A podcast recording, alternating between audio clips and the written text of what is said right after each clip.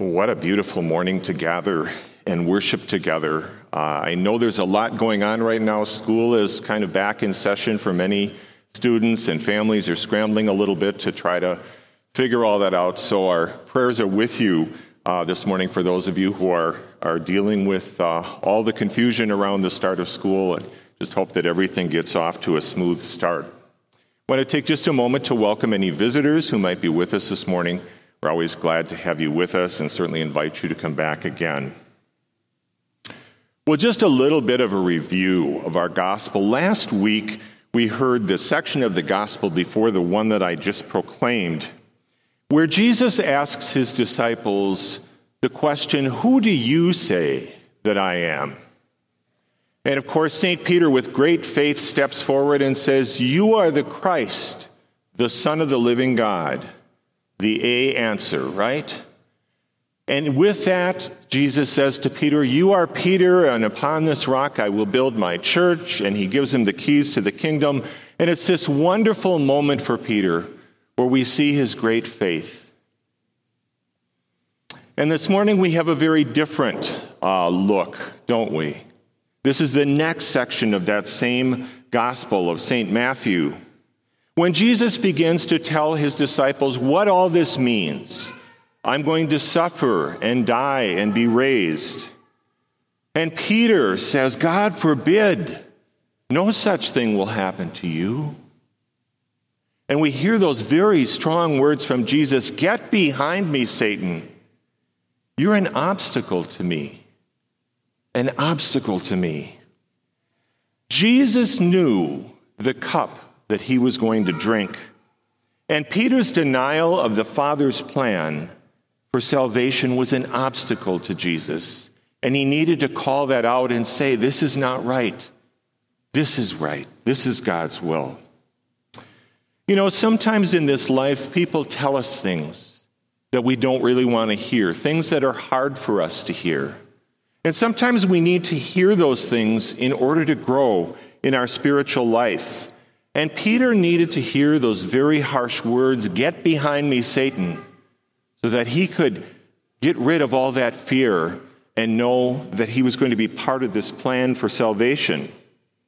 And of course, Peter had no idea what was coming. He had no idea the twists and turns that his life would take in these next weeks and months and years as God's plan for salvation unfolded, and Peter's role in that became more clear.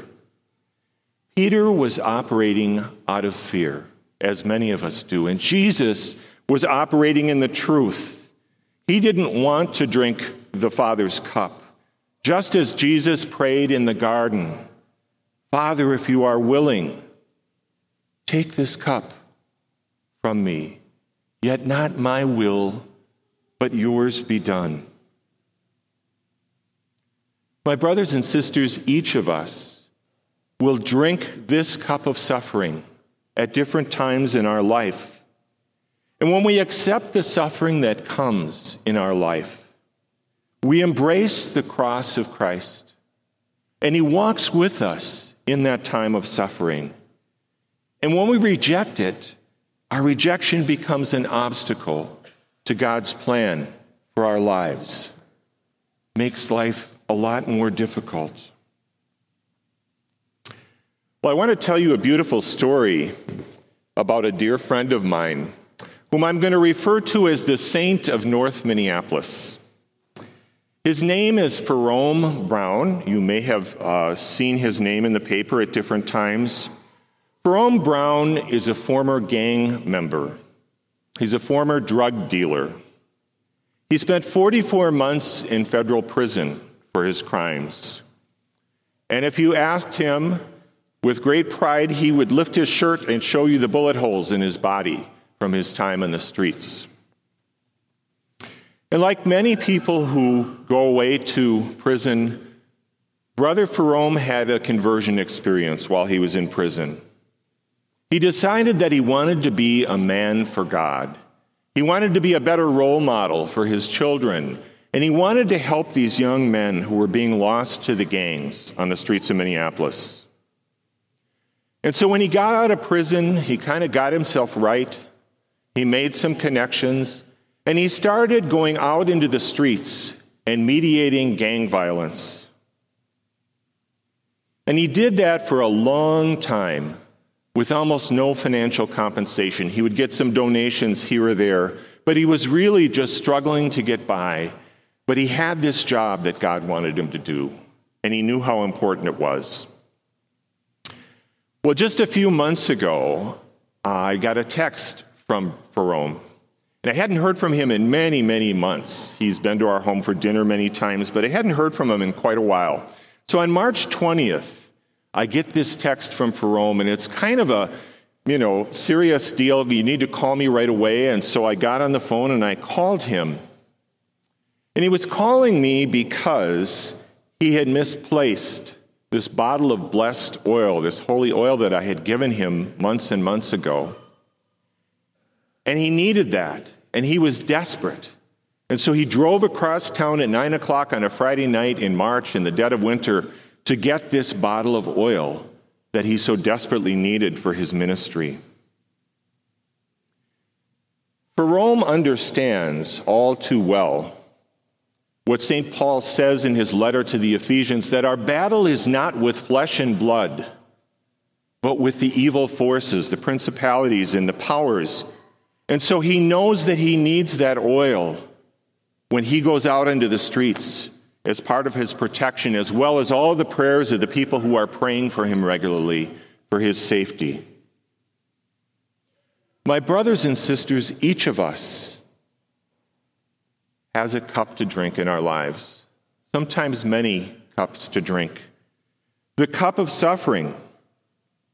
My dear brother, Father Marcus, who's sitting behind me here, drank this cup of suffering in his senior year of seminary when he was diagnosed with cancer. And God didn't waste a moment of that suffering, because now my dear brother is ministering to the sick in hospitals. He understands all too well what it is to suffer from a serious illness. In my own life, I grew up in an abusive, dysfunctional, alcoholic family. And as hard as that was for me growing up, and still is at times, it's helped me to minister to people who are incarcerated and to people who are struggling in their own lives with those same kinds of issues. We all have our cup to drink. Get behind me, Satan. Those were Jesus' words to Peter. And they're words that I invite you this morning to take into your own heart. Get behind me, Satan. We don't have to talk about the evil in the world. We all know it. We see it every day in the news media. Jesus could have chosen to follow the voices that were telling him, no, Lord, don't let this happen to you. It's okay. Let's, let's take the easy way. But that wasn't the Father's will. That wasn't the Father's plan for salvation. In order to drink the cup that you and I are called to drink in this life, we need to keep Satan behind us and keep Jesus in front of us in full view. Today, Jesus calls us to deny ourselves, take up our crosses, and follow him. And following Jesus means drinking that cup of suffering, whatever it might be for us in our lives. And each time we accept that suffering, it's as if Jesus is holding that cup and helping us to take a sip of it a little bit at a time, knowing that he is walking with us through that suffering. I often think we might imagine that chalice of suffering in one hand and the cross of Christ in the other hand, leading us through this life. Well, I'd like to close this morning with a very small portion of a very long prayer uh, that is called Saint Patrick's Breastplate. And it's a beautiful, poetic way of thinking about how we position God in our lives. Saint Patrick says, Christ be with me, Christ within me. Christ behind me, Christ before me, Christ beside me, Christ to win me. Christ beneath me, Christ above me, Christ in quiet, Christ in danger, Christ in hearts of all that love me, Christ in mouth of friend and stranger. I bind myself to the name, the strong name of the Trinity, by the invocation of the same, the three in one, the one in three, of all nature hath creation, eternal Father, Spirit, Word. Praise to the Lord of my salvation. Salvation is of Christ the Lord. Amen.